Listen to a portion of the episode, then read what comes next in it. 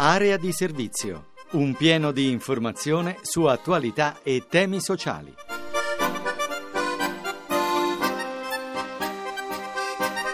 Una buona giornata a tutti da Giulia Chiodini e bentornati all'appuntamento con Area di Servizio, lo spazio dedicato al sociale, occupazione, disabilità, immigrazione. Apre il programma Francesco Ventimiglia che cura i temi dell'occupazione e del lavoro.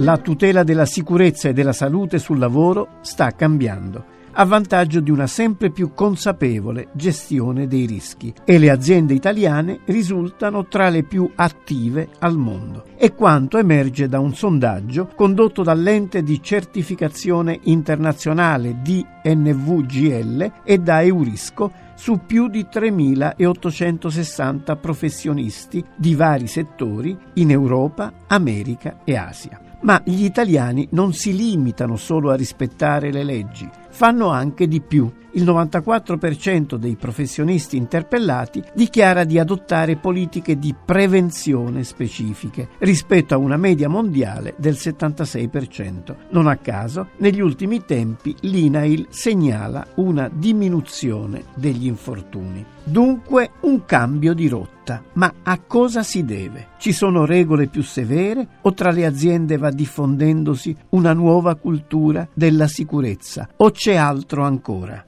Massimo Berlin è direttore generale di NVGL Business Assurance Italia.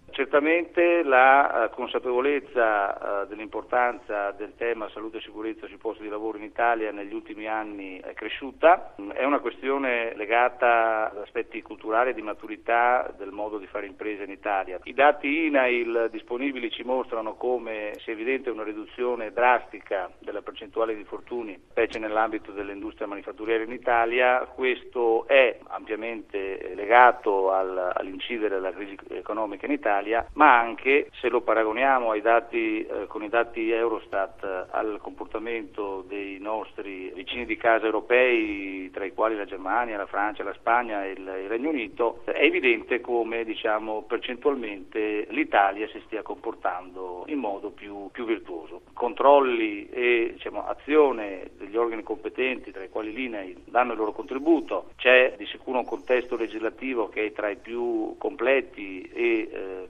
consistenti a livello europeo che è il decreto legge 81 del 98, c'è anche un'applicazione di modelli organizzativi ispirati a standard internazionali che contribuiscono nel far crescere eh, la cultura della, della, salute e della sicurezza nel posto di lavoro legato alla prevenzione, alle policy e ai comportamenti virtuosi per i lavoratori.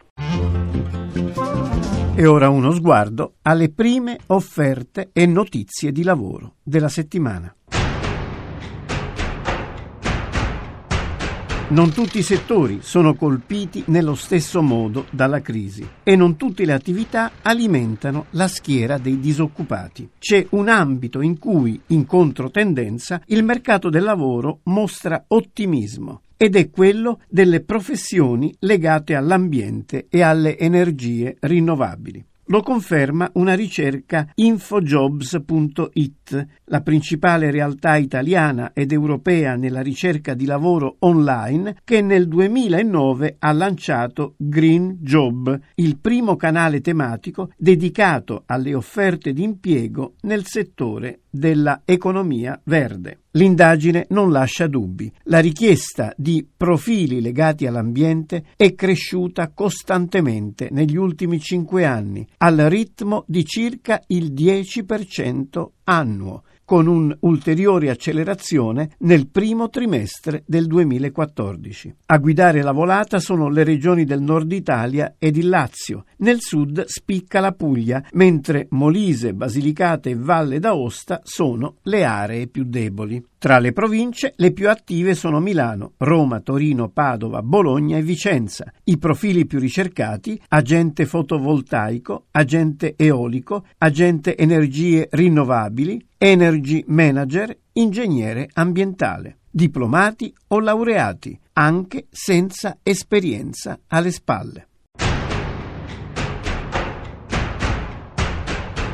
Patrizia Fulgoni, presidente e amministratore delegato dell'Agenzia per il Lavoro, l'AIFIN. Buongiorno.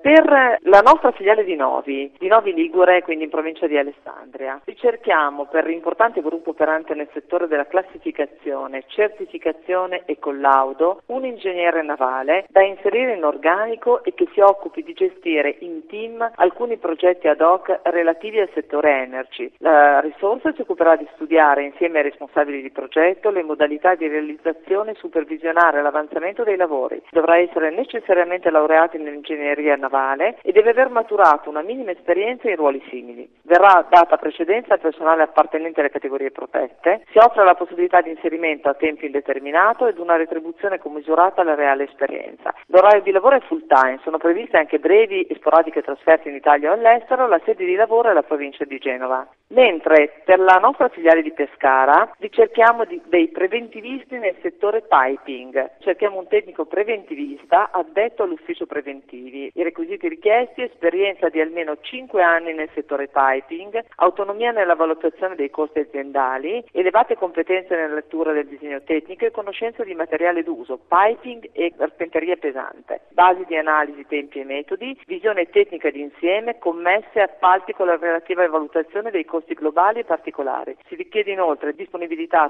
trasferte nazionali ed estere e buona conoscenza della lingua inglese. Non è richiesta la residenza nella provincia di Pescara, l'inserimento è finalizzato ad una collaborazione a tempo indeterminato. Mandare il proprio CV a info-laifin.it oppure inserire la candidatura nel nostro sito www.laifin.it.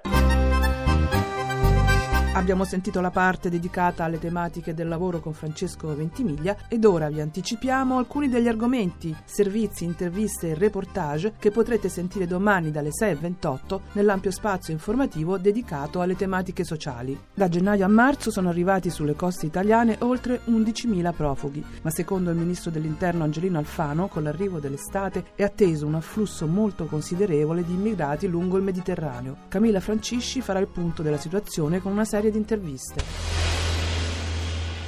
Un flusso di stranieri clandestini 60 volte più numeroso di quello rilevato nei primi tre mesi del 2014. Secondo le informazioni dei nostri servizi segreti è questo che ci si dovrà aspettare nella stagione a venire per quanto riguarda gli sbarchi dei profughi dall'Africa del Nord. Si parla addirittura di 600.000 persone. È un allarme che non serve, dice però la portavoce dell'Alto Commissariato per i rifugiati delle Nazioni Unite per il Sud Europa, Carlotta Sami, di parere affine Christopher Hein, direttore del CIR, il Consiglio italiano per i rifugiati. Vero che c'è stato in questi mesi un aumento degli arrivi via mare, innanzitutto rifugiati siriani dalla Libia, dall'Egitto e persone che fuggono dal Corno d'Africa, eritrei, somali, sudanesi, ma parlare di 300 a 600 mila persone mi sembra che c'è una bella differenza e un, un allarmismo perché non ha un fondamento vero e conoscitivo.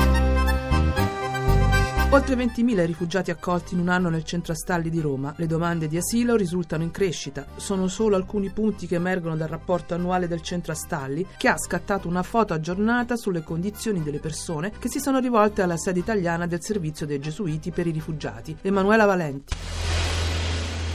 Nel 2013 le domande di asilo in Europa sono aumentate e com'è la situazione in Italia? Padre Giovanni Lamanna, presidente del centro Astalli. La situazione è drammatica, le cifre lo confermano, manchiamo ancora di un sistema unitario eh, dignitoso e rispettoso dei diritti delle persone, stiamo accogliendo ancora in maniera emergenziale se le prefetture, le migliaia di persone che sono sbarcate le settimane scorse, le accoglie offrendo 30 euro a persona per tre mesi, eh, ci chiediamo quale progettualità c'è in un sistema, anzi in un non sistema del genere.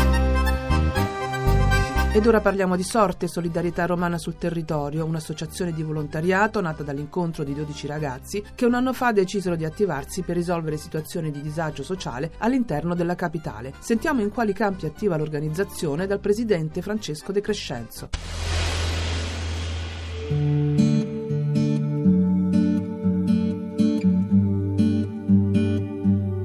Nostri ragazzi si impegnano mensilmente a dare un contributo umano all'interno delle case famiglia, all'interno delle strutture che ospitano bambini con disabilità, cercano di portare dei beni di prima necessità ai senza tetto della capitale, quindi riscendere per strada, riparlare con le persone bisognose e cercare di risollevarci l'un l'altro in questo periodo di forte crisi. Com'è nata l'idea di sorte? Il 12 febbraio di un anno fa, nel 2013, davanti a un computer mi era venuto in mente di coinvolgere dei ragazzi che sentivo particolarmente sensibili riguardo queste tematiche sociali. Ci siamo incontrati dopo questo messaggio multiplo che è stato inviato a queste persone e abbiamo detto concretamente cosa può fare un ragazzo per risolvere questi problemi nella nostra città. E da lì, nella maniera più semplice, siamo andati avanti da soli.